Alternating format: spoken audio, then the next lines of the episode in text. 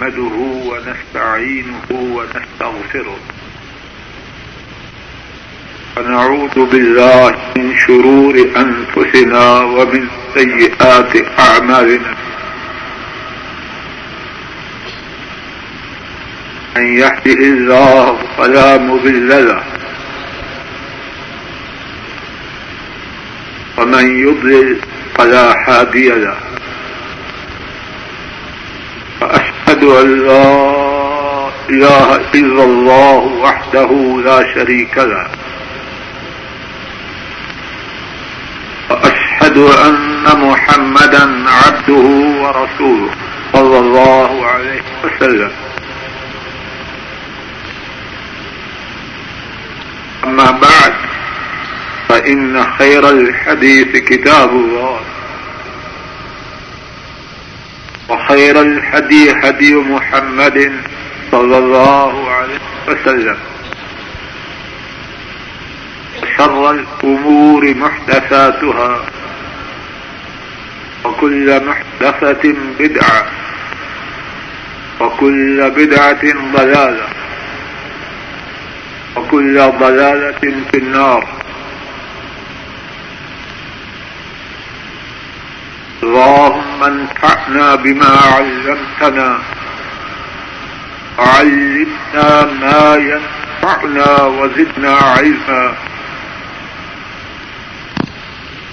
سبحانك لا علم لنا إلا ما علمتنا إنك أنت العليم الحكيم.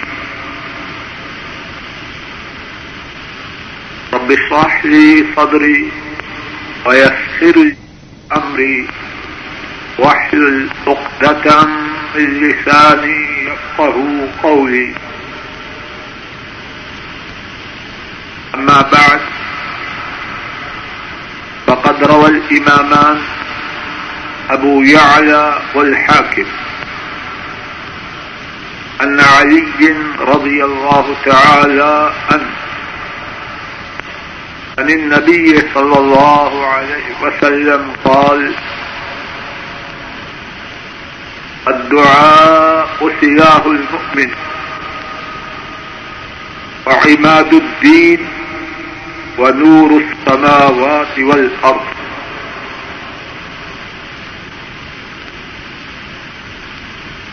بات یہ ہے کہ ہم انسان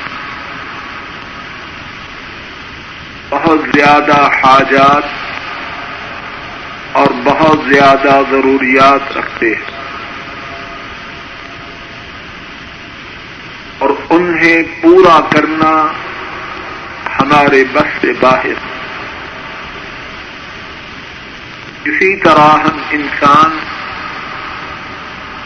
بہت زیادہ پریشانیوں، مصیبتوں، آفتوں دکھوں اور غموں کا شکار ہے۔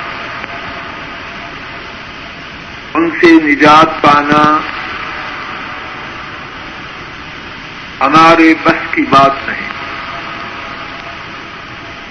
اللہ مالک نے ہم انسانوں پر نظر کرم فرماتے ہوئے ہمیں ایک ایسا ہتھیار عطا فرمایا۔ اس ہتھیار کے ساتھ اللہ کے فضل و کرم سے ہماری حاجات پوری ہو جائیں اور مشکلات سے ایجاد پا جائے۔ اور وہ ہتھیار، دعا کا ہتھیار ہے۔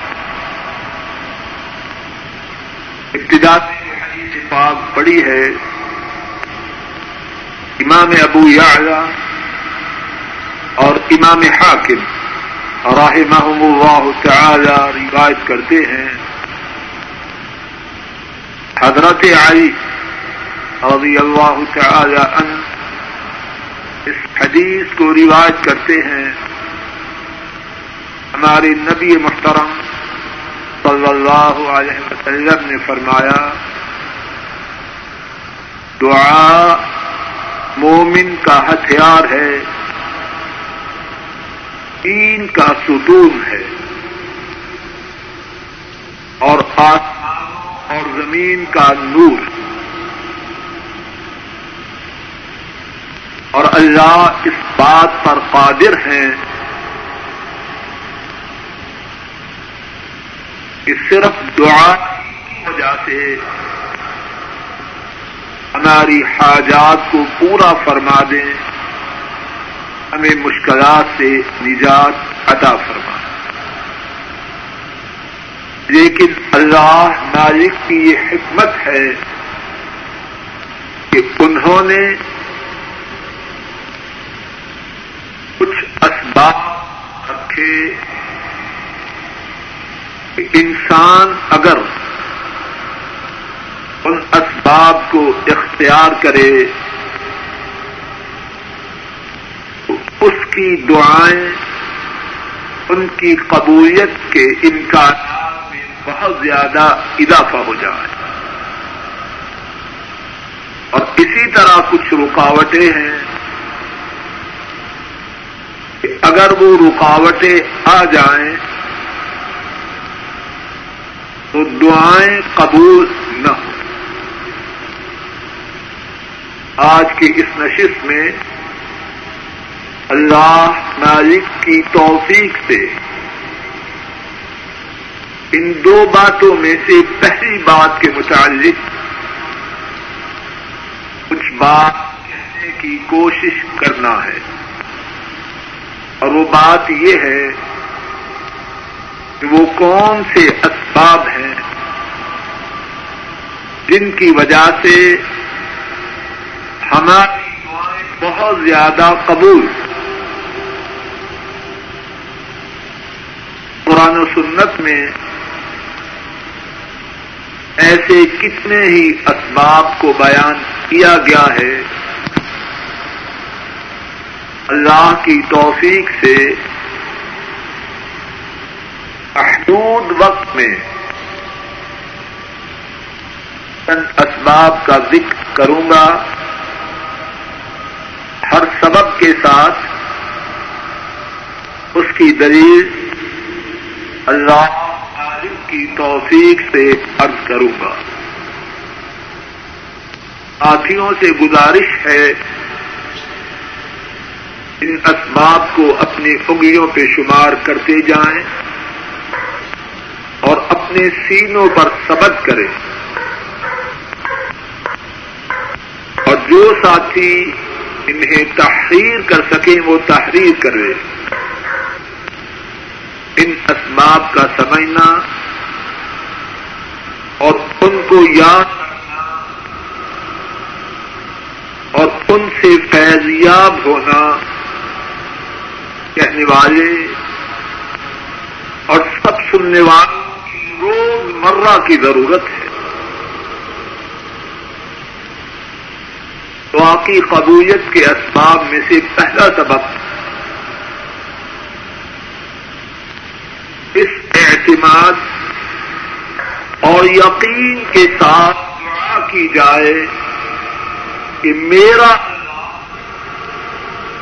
میری دعا کو قبول کرے۔ امام بخاری اور امام مسلم رحمہ اللہ تعالی روایت کرتے ہیں۔ حضرت ابو حریرہ رضی اللہ تعالی ان حدیث کے راوی ہیں۔ ہمارے نبی کریم صلی اللہ علیہ وسلم نے فرمایا کہ اللہ مالک نے خود فرمایا، انا عند ظن عبدی بی۔ فانا معه اذا ذكرني. میں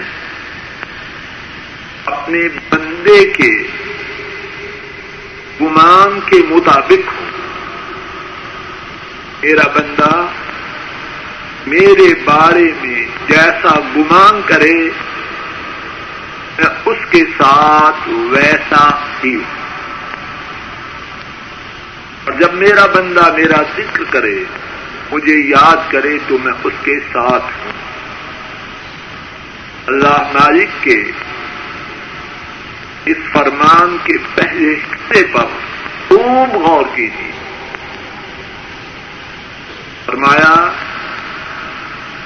میرا بندہ میرے ساتھ جیسے گمان کرے، میں اس کے ساتھ ویسے ہوں۔ اب جو اللہ کے بارے میں یہ اعتماد رکھے، یہ اعتقاد رکھے، یہ یقین رکھے کہ میرا اللہ مجھے محروم نہ رکھے گا، میری فریاد رسی کرے گا، میرے غم، میری مصیبت، میری پریشانی، میری مشکل کو دور کرے اللہ مالک کو یہ گوارا نہیں کہ بندے کے اس گمان کو جو اس نے اپنے رب کے ساتھ کیا، اللہ مالک کو یہ گوارا کہ بندے کا یہ گمان غلط ثابت ہے عبداللہ ابن مسعود رضی اللہ تعالی عنہ، اسی بارے میں انہوں نے کتنی پیاری بات فرمائی۔ فرماتے ہیں کہ جس بندے کو یہ نعمت مل گئی، اللہ سے فریاد کرتے ہوئے اسے یہ یقین ہو گیا کہ میرا اللہ میری فریاد کو قبول کرے گا۔ فرماتے ہیں کہ اس کی دعا قبول۔ ہوگی کیوں؟ فرماتے ہیں کہ سب معاملات تو اللہ کے ہاتھ میں ہیں۔ سارے معاملات اللہ کے ہاتھ میں ہیں۔ بندے کے دل میں یہ یقین کس نے عطا کیا؟ اللہ نے۔ اور انہوں نے کیوں عطا کیا؟ انہوں نے بندے کی دعا کو قبول فرما دیا تو دعا کی قبولیت کے اسباب میں سے پہلا سبب کہ بندہ اللہ سے فریاد کرتے ہوئے، اللہ کے اپنے دامن کو پھیلاتے ہوئے یہ یقین رکھے کہ مجھے محروم رکھنا، میری فریاد رسید نہ کرنا، میری مشکل کو دور نہ کرنا میرے رب کی شان کے شایا دوسرا سبق جو بندہ یہ چاہے کہ اس کا رب اس کی فریادوں کو قبول فرمائے، تو محسنین میں شامل ہو جائے۔ سنیے تو چاہے کہ اس کا رب اس کی فریادوں کو قبول فرمائے، وہ محسنین میں شامل ہو جائے۔ اس بات کی دلیل کیا ہے؟ سورہ الاعراف میں ہے، اللہ مالک فرماتا ہے، اللہ مالک فرماتا ہے بدوه خوفا وطمعا ان رحمت اللہ قریب من المحسنین اور تم اس سے ڈر سے اور تما کے ساتھ دعا کرو۔ اللہ سے دعا کرو خوف اور تما کے ساتھ۔ اور اس کے بعد کیا فرمایا؟ یقیناً اللہ محسنین کے قریب ہے۔ جو محسن بنا۔ اللہ کی رحمت یقیناً اس کے قریب ہوئی۔ اور جب اللہ کی رحمت اس کے قریب ہوئی، کیا مانا اس کی فریاد رسی کی گئی۔ اس کی حاجت پوری کی گئی۔ اس کی پریشانی دور کی گئی۔ اب سوال یہ ہے، محسن کون ہے؟ ہر آدمی چاہے گا کہ اسے خبر ہو کہ محسن کون ہے تاکہ وہ بھی محسن بننے کی کوشش کرے۔ اور اللہ مالک مجھے اور آپ سب کو محسنین میں شامل فرما۔ امام ابن قیم رحمہ اللہ فرماتے ہیں، احسان یہ ہے کہ بندہ کو مالک نے جس بات کا حکم دیا ہے، اس بات کے عمل کر احسان کا معنی یہ ہے کہ مالک نے جو دیا ہے، وہ اس کے اپنے متعلق ہو، کسی کے متعلق۔ جو حکم دیا ہے، اس پر عمل کرنا یہ احسان ہے۔ لوگوں، غور کرو، سمجھو اور یاد رکھو۔ اگر میں چاہوں، آپ چاہیں۔ ہمارا رب ہماری التجاؤں کو سنے، ہماری فریاد رسی کرے، ہماری دعاؤں کو قبول کرے۔ ہم کیا کریں؟ اپنے مالک کی بات کو مالک جو کہے، اس کو مانے۔ مالک جس سے روکے، اس سے رکے اور سادہ لفظوں میں ہم مالک کی مانے وہ ہماری مانے اور عجب بدبختی ہے ہم میں سے بہت سے کہنے والوں اور سننے والوں۔ شب و روز ان کا تقاضا تو یہ ہے کہ مالک ہماری مانے لیکن وہ خود مالک کی ماننے کے لیے تیار ہے اتنی بد تہذیبی اور بدتمیزی کی بات۔ عام دنیا میں اللہ کے لیے بلند و بالا مثال ہے۔ اس سے کچھ لینا ہو اس کی مانتے ہیں کہ نہیں؟ اس کی جائز بھی مانتے ہیں، ناجائز بھی مانتے ہیں۔ ظالم انسان۔ مالک جن کے ماننے میں خیر ہی خیر ہے۔ رحمت ہی رحمت ہے۔ برکت ہی برکت ہے۔ تو ان کی نہیں مان اور تیرا تقاضا یہ ہے کہ وہ تیری مان تو دعاؤں کی قبولیت کا دوسرا سبب کیا ہوا؟ ہم محسنین میں شامل ہو جائیں، ہمارا رب ہماری فریادوں کو قبول کرے گا۔ اور رک جائیے آیت کریمہ کے اسی حصہ پہ ذرا اور غور کریں۔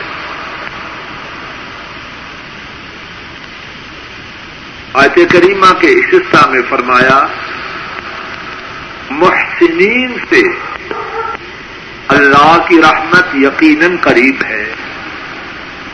ذرا غور کیجیے رحمت الہی کا جو قرب ہے، کس وجہ سے ہے؟ محسن بننے کی وجہ سے۔ اور جہاں محسن نہ ہوگا، رحمت الہی آئے۔ اگر ہماری صبح، ہماری شامیں، ہمارے دن، ہماری راتیں مالک کی نافرمانی میں گزریں گی تو ہمیں شرم نہ آئے گی کہ ان سے توقع رکھیں کہ وہ ہماری فریادوں کو پورا کریں۔ غور کیجیے امام ابن قیم رحمہ اللہ نے یہ نقطہ بیان فرمایا ہے۔ رحمت الہی قریب ہے احسان کرنے والوں سے یعنی رب کی بات ماننے والوں سے، جو رب کی رحمت، جو رب کی بات نہ مانے گا۔ اس سے رب کی رحمت قریب ہو تو کیسے ہو؟ اور یہاں انہوں نے ایک اور بات یہاں اس آیت کریمہ میں ایک اور بات پر بھی غور کیجیے میں ان رحمت اللہ ان عربی زبان میں تحقیق کے معنی کے ان ڈیٹ نو ڈاؤٹ یقیناً۔ بے شک۔ اور یہ جو بات رحمت الہی قریب ہے، احسان کرنے والوں کے، اللہ نے تحقیق سے فرمائی۔ اور اللہ وہ ہے، ان کی بات تاکید سے خالی ہو، تب بھی اس میں کوئی شک پائے امن افزک میرا اللہ قیرا اللہ سے سچی بات کس کی ہے؟ امن افزک من اللہ حدیثہ اللہ سے سچا فرمان کس کا ہے؟ اور جب اللہ تحقیق کے لفظ کے ساتھ فرمائے، تو پھر اس میں شک و شبہ کی گنجائش ہو تو کیسے ہو؟ دعاؤں کی قبولیت کا تیسرا سبب، جو دعا کرنے والا ہو کوشش کرے۔ کہ دعا کرنے سے پہلے کوئی نیکی کرے۔ مانگ رہا ہے اللہ سے۔ مانگنے سے پہلے اگر ممکن ہو، کوئی نیکی کرے۔ اس سے دعاؤں کی قبولیت کے امکانات، دعاؤں کی قبولیت کے چانسز میں بہت اضافہ۔ اور اس بات کی دلیل جو حدیث پاک ہے جس کو حضرات آئمہ احمد، ابو داود ترموی نسائی، ابن ماجہ اور امام ابن حبان رحمہ اللہ تعالی نے بیان کیا۔ حضرت ابو بکر رضی اللہ تعالی عنہ وہ اس حدیث کو روایت کرتے ہیں، ہمارے نبی کریم صلی اللہ علیہ وسلم نے فرمایا نام عبد يذنب ذنبا ويحسن السحور ثم يقوم فيسلي ركعتين ثم يستغفر الله إلا غفر الله له. ارشاد فرمایا، کوئی بندہ گناہ کرے کوئی بندہ گناہ کرے تو کیا کرے؟ اچھا وضو کرے، اچھی طرح پاک صاف ہو جائے اور پھر اٹھے اور دو رقط ادا کرے اور پھر اللہ سے اپنے گناہ کی معافی طلب کرے۔ کیا ہوتا ہے؟ اللہ اس کے گناہ کو معاف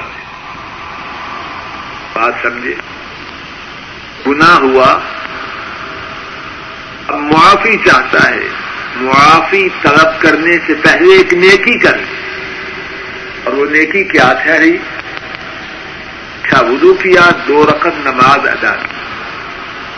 تو فرمایا، جو شخص گناہ کے بعد یہ نیکی کر کے اللہ سے اپنے گناہوں کی معافی طلب کرے اللہ اس کے گناہ کو معاف کر دے۔ تو تیسرا سبب دعاؤں کی قبولیت کا یہ ٹھہرا، اگر میری اور آپ کی خواہش یہ ہو، اللہ ہماری فریادوں کو قبول کرے، زیادہ سے زیادہ نیکیاں کرے۔ چوتھا سبب دعاؤں کی قبولیت کا آدمی اندائے مومن نہ صرف فرائض کی پابندی پر اتفاق فرائض ادا کر کے وہاں رک نہ جائے، بلکہ زیادہ سے زیادہ نفلی عبادات کرے۔ اور یہ دعاؤں کی قبولیت کا بہت ہی مؤثر مفید اور قوی سبق۔ اس کی دلیل و حدیث پاک ہے۔ اس کو امام بخاری رحمہ اللہ نے بیان کیا۔ حضرت ابو حریرہ رضی اللہ تعالی عنہ اس حدیث کے راوی ہیں۔ ہمارے رسول کریم صلی اللہ علیہ وسلم نے فرمایا کہ اللہ مالک نے خود فرمایا۔ حدیث حدیث قدسی۔ الفاظ بھی اللہ مالک کے۔ اور اس حدیث قدسی میں اللہ مالک نے یہ بھی فرمایا، وما يزال عبدي يتقرب إلي بالنوافذ حتى أحبه۔ فإذا أحببته كنت سمعه الذي يسمع به وبصره التي يبصر به ويد ويده التي يبطش بها ورجله التي يمشي بها فإن سالني لأعطينه ولئن استعاذني لأعيذنه أو كما قال الله تعالى اللہ مالک نے ارشاد فرمایا، میرا بندہ اپنی عبادت کر کے، میرا بندہ نفلی عبادت کر کر کے میرے قریب ہوتا رہے۔ یہاں تک کہ میں اس سے محبت کرتا اللہ لوگوں غور کرو۔ کون محب بنا اور کون محبوب بنا۔ خاصی بندہ کمزور بندہ، ناتواں بندہ، ناکام بندہ، وہ محبوب بنا اور عرش والے رب اس کے محب بنے اور کس طرح؟ پھر بات کو ذہنوں میں لائی اور یاد کیجیے، کس طرح؟ بہت زیادہ نفلی عبادت کر اور فرمایا فعیزہ احتقت ہوں جب میں اپنے بندے سے محبت کروں، اللہ مالک محبت کرنے والی اور بندہ محبوب بنے۔ اب کیا ہوا؟ فرمایا، کن تو سم الذي يسمع به اس کے کان اس کے نہیں رہتے، میں اس کے کان بن جاتا ہوں، جن کے ساتھ وہ سنتا ہے۔ اور بسارا التی یبسر بے میں اس کی آنکھ بن جاتا ہوں، جس کے ساتھ وہ دیکھتا ہے۔ ویدہ التی یبتش بہا میں اس کے ہاتھ بن جاتا ہوں، جس کے ساتھ وہ پکڑتا ہے۔ اور التی یمشی بہا اور میں اس کے قدم بن جاتا ہوں جن کے ساتھ وہ چلتا ہے کیا مانا؟ اس کے میری نافرمانی نہیں کرتا۔ کیسے کریں؟ جب وہ رب کا محبوب بن گیا، تو رب اس کی حفاظت کرتا ہے ہر برائی۔ نہ آنکھوں سے برائی، نہ کانوں سے برائی، نہ ہاتھوں سے برائی، نہ قدموں سے برائی۔ کے سارے جسم کی حفاظت اللہ مالک کرتا ہے۔ اور کیا ملتا ہے؟ فرمایا، اور غور کیجیے، اور یہی ہمارا موضوع ہے۔ وہ انسانی نہ یہ بندہ، کون سا بندہ؟ نفی عبادت کر کر کے میرے قریب ہو گیا۔ جو نفلی عبادت کر کر کے میرا محبوب بن گیا اور جس کی آنکھیں، جس کے کان، جس کے ہاتھ، جس کے قدم میں بن گیا۔ اور اس کے لیے کیا ہے؟ اور میں اگر یہ مجھ سے سوال کرے، میں اس کو ضرور دوں۔ گا اور اگر یہ مجھ سے پناہ طلب کرے، میں اس کو پناہ ضرور لوگوں غور کرو اور ہم بات کے، حدیث پاک کے کسی آخری حصے کے متعلق کچھ عرض کرتے ہیں، وگرنہ اس حدیث پاک میں بڑی قیمتی بات ہے۔ لیکن ہمارے موضوع سے جو ہے، ہمارے موضوع سے متعلق حدیث پاک کا آخری زیادہ نفی عبادت کی اللہ کا محبوب بنا۔ اور اللہ کے محبوب بننے کے جو فوائد ہیں، ان میں سے ایک فائدہ کیا ہے؟ کہ اگر مجھ سے، اللہ فرماتا ہے، اگر مجھ سے سوال کیا تو ضرور دوں۔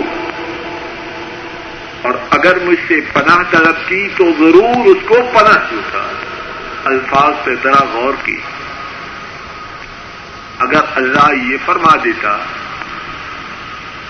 کہ اگر اس نے سوال کیا تو دوں گا، تو کیا اس وعدہ میں کچھ شک ہے؟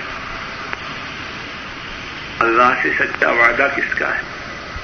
امن اوفا بے من اللہ اللہ سے زیادہ اپنے وعدہ کو پورا کرنے والا کون ہے؟ بولو، کوئی ان اللہ لا يخلف المیعاد اللہ اپنے وعدہ کی خلاف ورزی نہیں کرتا۔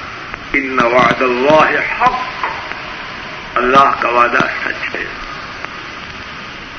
لیکن اللہ نے بات کو ایسے بیان نہیں فرمایا، بلکہ تاکید کا سیگا استعمال کیا۔ اگر اس بندے نے، اس نے اس نے نقلی عبادت بہت زیادہ کی۔ اگر اس بندے نے مجھ سے سوال کیا تو کیا فرمایا، میں اسے ضرور لوگوں کیا اللہ کے وعدہ میں کوئی شک ہے۔ اور تاکید کے سیدھے سے۔ اور فرمایا، اگر اس نے کسی بات سے پناہ مانگی، تو میں اس کو ضرور بات کی ابتدا میں میں نے عرض کیا، ہماری حاجات بہت زیادہ نمبر دو، ہماری پریشانیاں بہت زیادہ دو ہی پہلو ہے نا زندگی کچھ لینا چاہتے ہیں، کچھ سے بچنا بچنا چاہتے ہیں۔ یہی ہے نا ہماری زندگی کا خلاصہ۔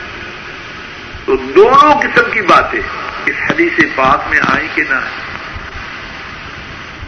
مانگو گے ضرور دو پناہ مانگو پناہ مانگو گے، بچنا چاہو گے ضرور بچاؤ۔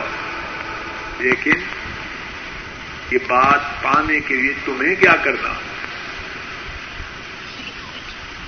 بہت زیادہ نفسی عبادت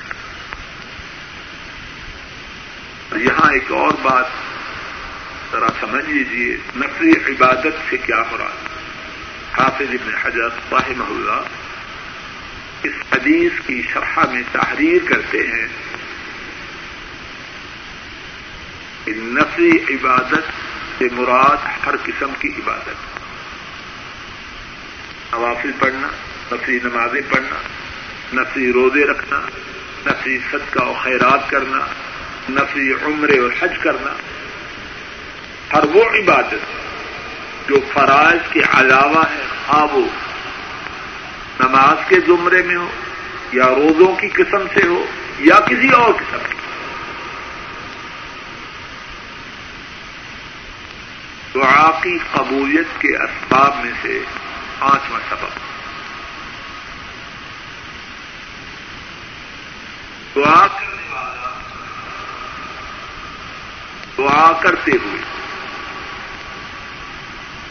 اپنی دعا کی ابتدا میں اللہ کی تعریف کرے اور پھر نبی کریم صلی اللہ علیہ وسلم پر درود پڑے یہ وہ اسلوب ہے یہ وہ طریقہ ہے، کہ اس طریقہ سے کی ہوئی دعا اللہ کے فضل و کرم سے شرف قبولیت پاتی اور اس بات کی دلیل و حدیث پاک ہے، اس کو حضرات آئمہ ابو داود ترمدی اور نسائی رحمہ اللہ تعالی نے بیان کیا حضرت فضالہ بن عبید رضی اللہ تعالی عنہ اس حدیث کے راوی ہیں۔ بیان کرتے ہیں رسول کریم صلی اللہ علیہ وسلم تشریف فرما تھے، ایک بندہ آیا، اس نے نماز پڑھی اور کہنے لگا اللہ مغفر لی ورحم اے اللہ، مجھے معاف کر اور مجھ پر رحم کر۔ رسول کریم صلی اللہ علیہ وسلم نے فرمایا عجیب کا ایو حلی اے نمازی تو نے جلدی کی ہے۔ اذا صليت فقعت فاحمد الله بما هو اهل وصل عليه ثم ادعه آپ نے فرمایا، اے نمازی تو نے جلدی کی جب تو نماز پڑھے اور بیٹھے، اللہ کی ہم، اللہ کی تعریف کر۔ جیسا کہ اللہ تعریف کا حق ہے۔ اور پھر مجھ پر درود پڑھ اور پھر اس کے بعد دعا۔ حضرت فضالہ حدیث کے راوی رضی اللہ عنہ بیان کرتے ہیں۔ پھر ایک اور آدمی نے نماز پڑھی۔ اس نے اللہ کی تعریف کی۔ نبی مکرم صلی اللہ علیہ وسلم پر درود پڑھا۔ آپ صلی اللہ علیہ وسلم نے اس سے فرمایا ایوہ المصلی ادعت جب۔ اے نمازی، دعا تو جو مانگے گا، دیا جائے۔ کیا فرق تھا دونوں میں؟ پہلے نے اللہ سے دعا شروع کی، نہ اللہ کی تعریف کی، نہ نبی مکرم صلی اللہ علیہ وسلم پہ درود پڑا دوسرے نے دعا سے پہلے اللہ کی تعریف کی۔ نبی رحمت صلی اللہ علیہ وسلم پہ درود پڑا۔ آپ نے فرمایا ایو المسلی ادعت جب۔ اے نمازی دعا، تم مانگو گے وہ پاؤ۔ گے اور اسی بات کی تائید اس حدیث سے پاس میں بھی ہے۔ جس کو امام ترمدی رحمہ اللہ نے روایت کیا۔ حضرت عبداللہ بن مسعود رضی اللہ تعالی عنہ کو بیان کرتے ہیں کن تو سلی والنبي صلى الله عليه وسلم وأبو بكر وعمر رضی اللہ تعالی عنہما معه بیان کرتے ہیں ابن مسعود رضی اللہ عنہ، میں نماز پڑھ رہا تھا۔ نبی مکرم صلی اللہ علیہ وسلم اور حضرت ابو بکر اور حضرت عمر رضی اللہ تعالی عنہما دونوں آپ کے ساتھ موجود تھے۔ لما جلست، بدأت بالثناء على الله سبحانه وتعالى، ثم الصلاة على النبي صلى الله عليه وسلم۔ جب میں بیٹھا، میں نے اللہ سے ابتدا کی۔ پھر میں نے نبی کریم صلی اللہ علیہ وسلم پہ درود پڑھا۔ نبی رحمت صلی اللہ علیہ وسلم نے فرمایا کل تحتا کل تحتا سوال کرو، دیے جاؤ۔ سوال کرو، دیے جاؤ۔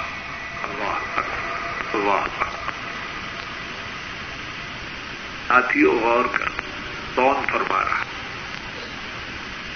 وہ فرما رہے ہیں کہ ساری کائنات میں اللہ کے بعد سب سے سچی شخص۔ اور وہ فرما تو عافیت کے زمانے میں بہت دعائیں کر۔ واہ وقت کیا ہم ایسے ہم میں سے کتنے ہیں؟ جب کسی مصیبت میں پھنسے نہ ہو آج بد وقت ایسے ہیں، مسجد میں آنا چھوڑ دیتے امام ترمدی ہم نے پانچواں سبب قوم کی قبولیت کا یہ بیان کیا۔ کہ دعا کے شروع میں اللہ کی مت و ثنا کی جائے اور نبی مکرم صلی اللہ علیہ وسلم پر دودھ پاک پڑھا جائے۔ اور اس بارے میں دوسری دلیل یہ بیان کی کہ عبداللہ بن مسعود رضی اللہ تعالی عنہ بات پڑھ رہے تھے، نبی مکرم صلی اللہ علیہ وسلم اور صدیق و فاروق رضی اللہ عنہما آپ کے پاس۔ عبداللہ بن مسعود بیان کرتے ہیں کہ جب میں بیٹھا تو میں نے اللہ کی تعریف کی۔ نبی رحمت صلی اللہ علیہ وسلم پہ درود پڑھا۔ آپ صلی اللہ علیہ وسلم نے فرمایا، سل سعتا سل سعتا۔ اب سوال کرو، دیے جاؤ گے۔ اب سوال کرو، دیے جاؤ معلوم ہوا کہ جس دعا کے شروع میں اللہ کی تعریف کی جائے، نبی کریم صلی اللہ علیہ وسلم پر درود پڑھا جائے اس دعا کے قبول ہونے کی گارنٹی۔ دعا کی قبولیت کا چھٹا سبب۔ اور جیسے کہ میں نے عرض کیا، اس سبب کی طرف خوب توجہ کی۔ ہم میں سے بہت سے اس سبب سے غافل ہیں۔ اور وہ سبب یہ ہے کہ جب سکھ اور چین ہو اونگری اور صحت و قوت ہو اطمینان و سکون ہو اس وقت اللہ سے بہت زیادہ دعائیں اور اس بات کی دلیل تو حدیث پاک ہے جس کو امام ترمدی اور امام حاکم رحمہ اللہ تعالی نے روایت کی۔ حضرت ابو حریرہ رضی اللہ تعالی عنہ، اس حدیث کے راوی ہیں۔ رسول رحمت صلی اللہ علیہ وسلم نے فرمایا، ساتھیوں سے گزارے کیونکہ وقت بہت ہو چکا ہے، میں نے تو اپنی طرف سے پوری بات کر دی۔ اور مجھے کوئی اب بھی رکاوٹ نہیں کہ دوبارہ کرو لیکن چونکہ وقت کافی ہو چکا ہے، تو اس لیے آج جتنی بات سنی گئی ہے، انشاءاللہ اسی پر اکتفا کریں۔ اور اب جو باقی چار نقاط جو ساتھی نہیں سن سکے وہ میں دو تین منٹ میں عرض کر دیتا ہوں۔ ساتھی توجہ کریں۔ سن رہے ہیں ساتھی؟ سن رہے ہیں جی سارے۔ دعا کی قبولیت کا ساتواں سبب یہ ہے کہ اپنے غیر حاضر مسلمان بھائی کے لیے دعا کہ جب وہ غیر حاضر مسلمان بھائی کے لیے دعا کرتا ہے تو اللہ ایک مقرر کردہ فرشتہ اس کی دعا پر آمین کہتا ہے۔ اور اللہ تعالیٰ سے اس کے لیے بھی وہی دعا کرتا ہے۔ دعا کی قبولیت کا آٹھواں سبب یہ ہے کہ اللہ کے اس میں آدم کے ساتھ اللہ سے فریاد کرنا۔ اور اس میں اعظم کون سا ہے؟ اس بارے میں علماء کے متعدد اقوال ہیں۔ اور جو سب سے مضبوط اقوال ہیں، ان میں سے ایک یہ ہے کہ اللہ کا اس میں اعظم ان دو آیات میں ہے، اللہ الہ الحی قیوم اور الف میم، اللہ الہ الحی قیوم دعا کی قبولیت کا نواں سبب یہ ہے کہ ان الفاظ کے ساتھ اللہ تعالی سے دعا کرنا، جن الفاظ کے ساتھ دعا کرنے سے نبی پاک سے سب نے دعا کی قبولیت کی بشارت دی ہے۔ اور دعا کا دسواں اور آخری سبب یہ بیان کیا کہ ان اوقات اور جگہوں میں اہتمام سے دعا کرنا، جن اوقات اور جگہوں میں نبی کریم نے دعا کرنے کی امت کو تلقین کی ہے اور بتلایا ہے کہ ایسی جگہوں میں اللہ تعالیٰ اور ایسے اوقات میں اللہ تعالیٰ دعاؤں کو قبول کرتے ایک مرتبہ ساتھی پھر جو دس اسباب بیان کیے ہیں جن میں سے چھ اسباب ساتھیوں نے تفصیل سے سنے اور چار اسباب ان کے صرف نام سن سکے۔ دوبارہ دس کے دس اسباب سن لیں۔ پہلا سبب، اللہ تعالیٰ سے یقین کامل کے ساتھ دعا کرنا کہ اللہ تعالیٰ میری دعا ضرور قبول کرے۔ دوسرا سبب، کہ دعا کرنے والا محسنین میں شامل ہو جائے۔ اور محسنین میں شامل ہونے سے مراد یہ ہے کہ اللہ تعالیٰ کے احکامات کی پابندی کرے۔ تیسرا سبب یہ ہے کہ دعا کرنے سے پہلے نیکی کر لے۔ چوتھا سبب یہ ہے کہ دعا کرنے والا بہت زیادہ نفلی عبادت کرے، کیونکہ نفلی عبادت سے نفلی عبادت کرنے والا اللہ کا محبوب بن جاتا ہے اور اللہ بندے کے بارے میں فرماتے ہیں کہ اگر وہ مجھ سے سوال کرے گا، میں اس کے سوال کو ضرور پورا کروں گا، اور اگر مجھ سے پناہ مانگے گا، تو میں اس کو پناہ ضرور دوں گا۔ دعا کی قبولیت کا پانچواں سبب یہ ہے کہ دعا کے ابتدا میں اللہ کی تعریف کرے، نبی کریم صلی اللہ علیہ وسلم پر درود پڑے۔ دعا کی قبولیت کا چھٹا سبب یہ ہے کہ آسانی کے وقت سکھ اور چین کے وقت اللہ سے بہت زیادہ دعائیں کرے۔ ساتواں سبب یہ ہے کہ غیر حاضر مسلمان بھائیوں کے لیے دعا کرے۔ آٹھواں سبب یہ ہے کہ اللہ کے اسم اعظم کے ساتھ اللہ سے فریاد کرے۔ نواں سبب یہ ہے ان الفاظ کے ساتھ اللہ سے دعا کرے جن الفاظ کے ساتھ نبی کریم صلی اللہ علیہ وسلم نے دعاؤں کی قبولیت کی بشارت دی ہے۔ اور دسواں سبب یہ ہے ان جگہوں اور ان اوقات میں اللہ سے دعائیں کرے جن جگہوں اور اوقات میں نبی کریم صلی اللہ علیہ وسلم نے دعاؤں کے قبول ہونے کی خبر دی۔ اللہ مالک اپنے فضل و کرم سے جو بات کہی اور سنی گئی ہے، اس کو قبول فرمائے، کہنے اور سننے کی غلطیوں کو معاف فرمائے، ہماری اس مجلس کو مبارک بنائے۔ جن ساتھیوں نے اس مجلس کا اہتمام کیا ہے، اللہ اپنے فضل و کرم سے ان کی کوشش کو قبول فرمائے، انہیں بہترین اجر و ثواب عطا فرمائے اور بات کہنے والے اور سننے والوں کے کہنے اور سننے کو قبول فرمائے۔ اللہ مالک ہمارے والدین پر، ہمارے بہن بھائیوں پر، ہمارے بیوی بچوں پر اور ساری امت پر نظر کرم فرمائے۔ اللہ مالک ہم ناکاروں کی تمام پریشانیوں کو دور فرمائے۔ نیک حاجات کو پورا فرمائے، نیک فریادوں کو قبول فرمائے۔ اللہ مالک ہماری دنیا اور آخر سدھار دے اور اللہ مالک ساری کائنات کے مسلمانوں پر رحم فرمائے، مظلوموں کی مدد کرے اور مسلمانوں پر ظلم و ستم کرنے والوں کو تباہ و برباد کرے۔ ربنا تقبل منا انك انت السميع العليم وتب علينا انك انت التواب الرحيم وصلى الله تعالى على خير خلقه وعلى آله وأصحابه وأهل بيته وأتباعه إلى يوم الدين. آمين. یا رب العالمین ایک ساتھی سوال پوچھتے ہیں۔ کیا؟ ایک کہتے ہیں جناب ڈاکٹر صاحب اکثر قبرستان کے پاس سے گزر ہوتا ہے۔ دعائے قبور پڑھتا ہوں۔ آخر میں آمین یا رب العالمین بولتا ہوں۔ کیا ایسا کرنا درست ہے؟ میرے علم کے مطابق اس طرح کہنا حدیث پاک میں نہیں۔ تو جس طرح حدیث پاک میں آیا اسی پر اکتفا کرنا چاہیے۔ اچھا۔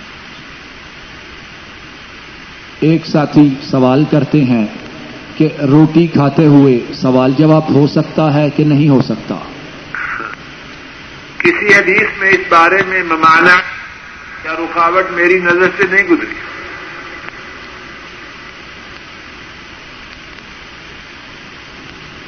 ایک ساتھی سوال پوچھتے ہیں کہ بچہ پیدا ہونے کے بعد دائیں کان میں آزان اور بائیں کان میں تکبیر کہنا یہ کیا یہ صحیح حدیث سے ثابت ہے؟ صحیح حدیث کی روشنی میں جواب دیجیے۔ میرے ذہن میں اب اس کا صحیح جواب نہیں ہے۔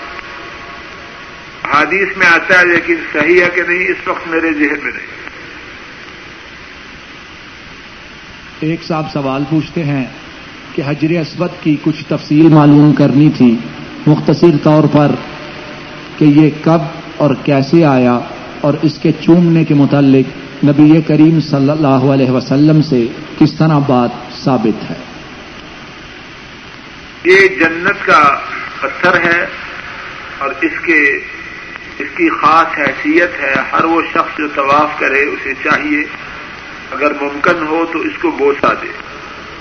اگر بوسا دینا ممکن نہ ہو، اس کو اپنے ہاتھ سے چھوئے اور ہاتھ کو چوم دے اور اگر ہاتھ سے چومنا بھی، ہاتھ سے چھونا بھی ممکن نہ ہو، تو دور سے اشارہ کر کے گزر جائے اور حجر اسود کا چھونا اللہ تعالی کے فضل و کرم سے گناہوں کے کفارے کا سبب ہے، گناہوں کی معافی کا سبب ہے۔ ایک اور ساتھی سوال پوچھتے ہیں کہ نماز وطر کس طرح ادا کرنی چاہیے؟ آپ صلی اللہ علیہ وسلم نماز وطر کو کس طرح ادا کیا کرتے تھے؟ نماز وطر کا طریقہ یہ ہے کہ ایک رقط اگر پڑھے تو ایک رقط پڑھ سکتا ہے، تین چاہے تین، پانچ، سات، نو، گیارہ۔ لیکن جب تین رقط پڑھے تو صرف آخری رقط میں تو شفل بیٹھتا پانچ پڑھے تو آخری میں تشہد سات پڑھے تو آخری میں تشہد بیٹھے اور اس میں رقو کے بعد دعائے قنوط پڑھے۔ ایک اور ساتھی سوال پوچھتے ہیں کہ ہم جس کمپنی میں کام کرتے ہیں اس کا امام بریلوی عقیدہ رکھتا ہے اور مشرق بات یہ ہے کہ ہر وہ شخص جو بدتی ہو شرک و بدت کا ارتقاب کرے اس کے پیچھے نماز درست نہیں۔ جو مشرق اور بدتی نہ ہو اس کے پیچھے نماز پڑھی جا سکتی ہے۔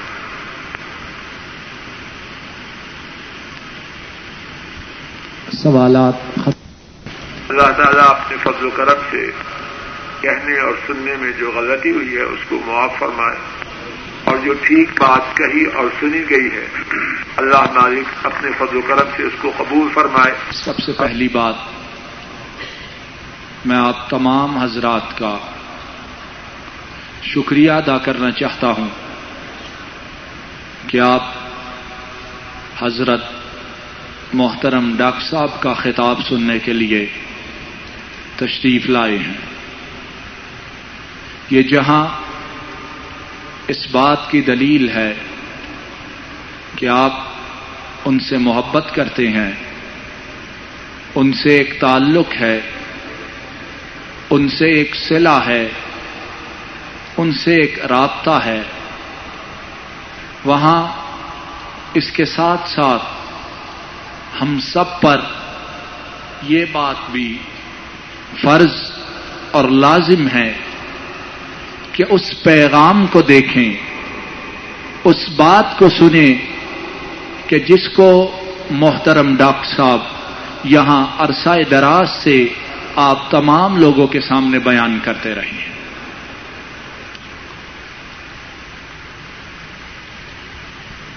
اس کائنات میں ہر شخص کا آنا جانا لگا رہتا ہے۔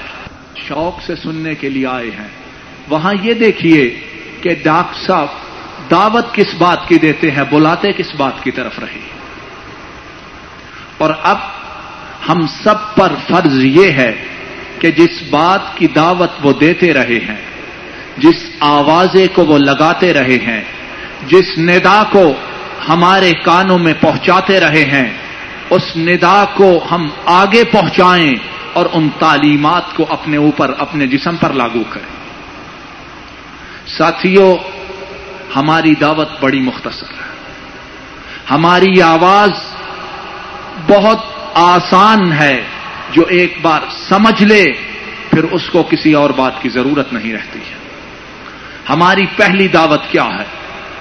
پہلی دعوت ہماری یہ ہے، قل اللہ مالک الملک تو تل ملک منتشا و تنز الملک منتشا و تو عز منتشا تو دل منتشا بےدک الخیر ان کا الا کل شعی ان قدیر ہماری پہلی دعوت یہ ہے، اور ڈاکٹر صاحب، جس بات کو آپ تک پہنچاتے رہے، اس کا پہلا نقطہ کیا تھا؟ کہ آج کے مالک، کائنات کے ایک ایک ذرے کا تنہا مالک تو ہی ہے۔ اور تیری اس بادشاہ تیری اس مملکت میں، تیری اس قوت میں تیرا اور کوئی شریک نہیں ہے۔ نہ زندوں میں سے، نہ مردوں میں سے، نہ بڑوں میں سے، نہ چھوٹوں میں سے، نہ پیغمبروں میں سے، نہ اولیاء میں سے، نہ صالحین میں سے۔ تو تل ملک منتشا مالک، جس کو تو چاہتا ہے، زمین سے اٹھا کر آسمان سے ہم کنار کر دیتا ہے۔ مالک، جس کو تو چاہتا ہے، خاک سے اٹھاتا ہے اور ستاروں پر بٹھا دیتا ہے۔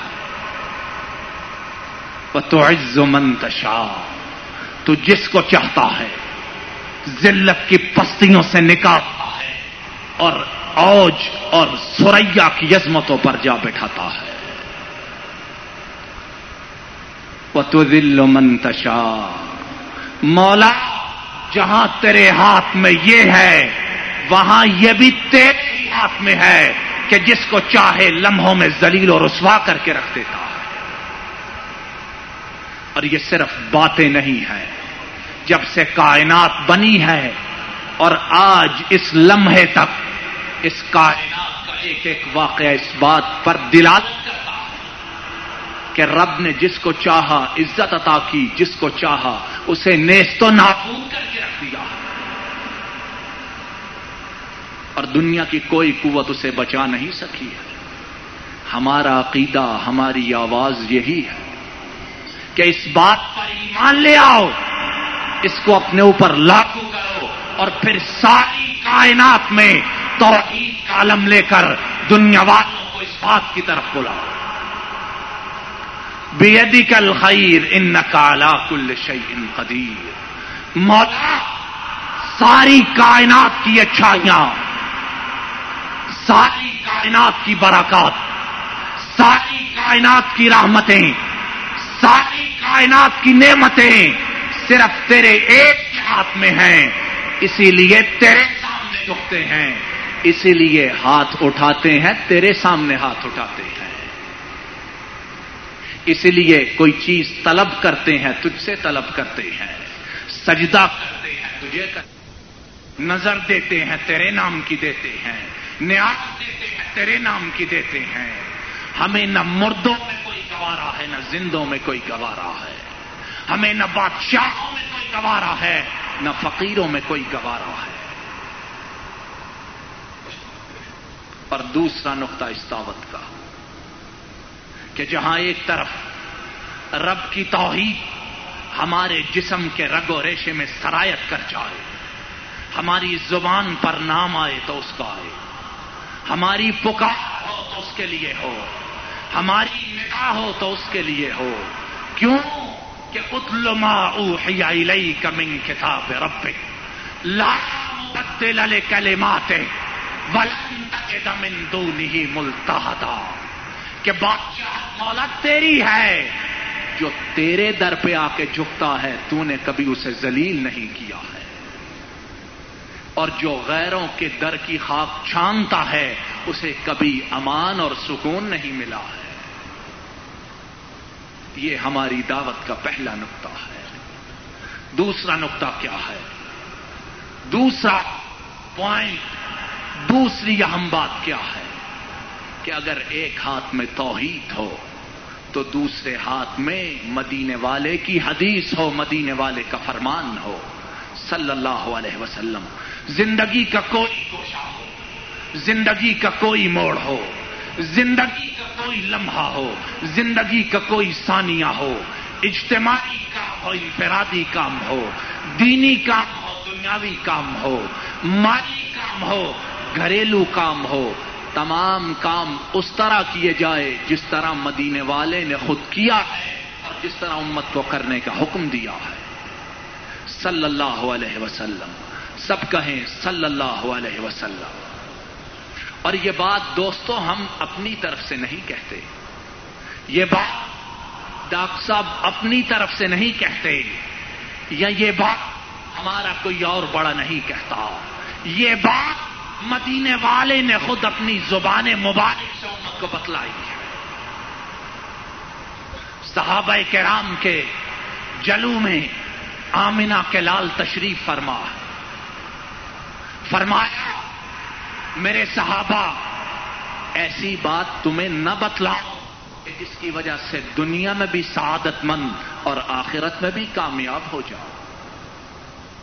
صحابہ کرام وہ خیر کے چاہنے والے، نیکی کے طلب کرنے والے۔ عرض کرنے لگے، آقا، بیان کیجیے، ہم دل و جان سے سننے کے لیے حاضر ہیں۔ کہا، میرے صحابہ، اس بات کو خود سنو اور میری امت بات میں آنے والوں کو پہنچا دینا۔ کل امتی یت الجنہ الا من ابا۔ اے میرے صحابہ جس نے توحید کا اقرار کیا، جس نے مجھے پیغمبر اور رسول مانا، میرا کلمہ پڑھ لیا۔ میں محمد عربی اسے بشارت دیتا ہوں، صلی اللہ علیہ وسلم، کہ وہ جنت میں ضرور داخل ہوگا۔ کل امتی یت الجنہ اللہ ابا جنت میں ہر کوئی جائے گا، میری امت کا فرد۔ مگر وہ نہیں جائے گا جو بدبخت خود جانے سے انکار کر دے گا۔ اور ساتھیوں آپ ہی بتلائیے، ہے ہم میں سے کوئی انکار کرنے والا؟ ہے ہم میں سے کوئی جو چاہتا کہ وہ جنت میں نہ جائے؟ بولیے، ہے ہم میں سے کوئی؟ نہیں کوئی نہیں ہے۔ صحابہ نے عرض کیا من ہوں یا رسول اللہ صلی اللہ علیہ وسلم آقا ایسے بدبخت کون لوگ ہوں گے کہ جنت کے دروازے ان کے سامنے کھولے جائیں اور وہ وہاں جانے سے خود انکار کر دے فرمایا، من اطاعنی دخل الجنہ، ومن آسانی فقد ابا۔ جس میں نے میں کو تھام لیا۔ بلوت سے لے کر مرنے تک صرف میری راہ پر چلتا رہا۔ اس نے پلٹ کر نہ کسی امام کو دیکھا۔ اس نے پلٹ کر نہ کسی فقیر کو دیکھا۔ اس نے پلٹ کر نہ کسی محدث کی طرف نظر اٹھائی۔ اس نے پلٹ کر نہ کسی پیر کے دانتوں کو پکڑا۔ جب پیدا ہوا مرنے تک مجھ سے ہی اپنے تعلق کو استوار رکھا میں گواہی دیتا ہوں کہ جنت کے دروازے کا اس کا استقبال آمینہ کلال خود کرے گا۔ صلی اللہ علیہ وسلم۔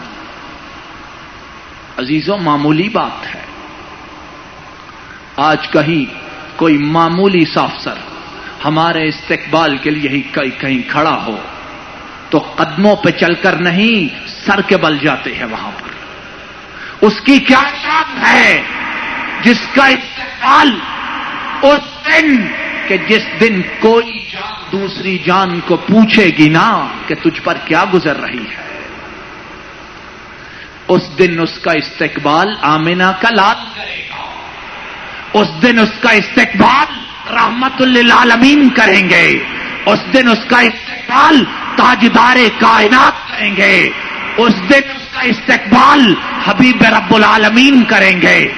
اس دن اس کا استقبال وہ کریں گے جو آدم سے لے کر قیامت آنے والوں کے سردار ہیں۔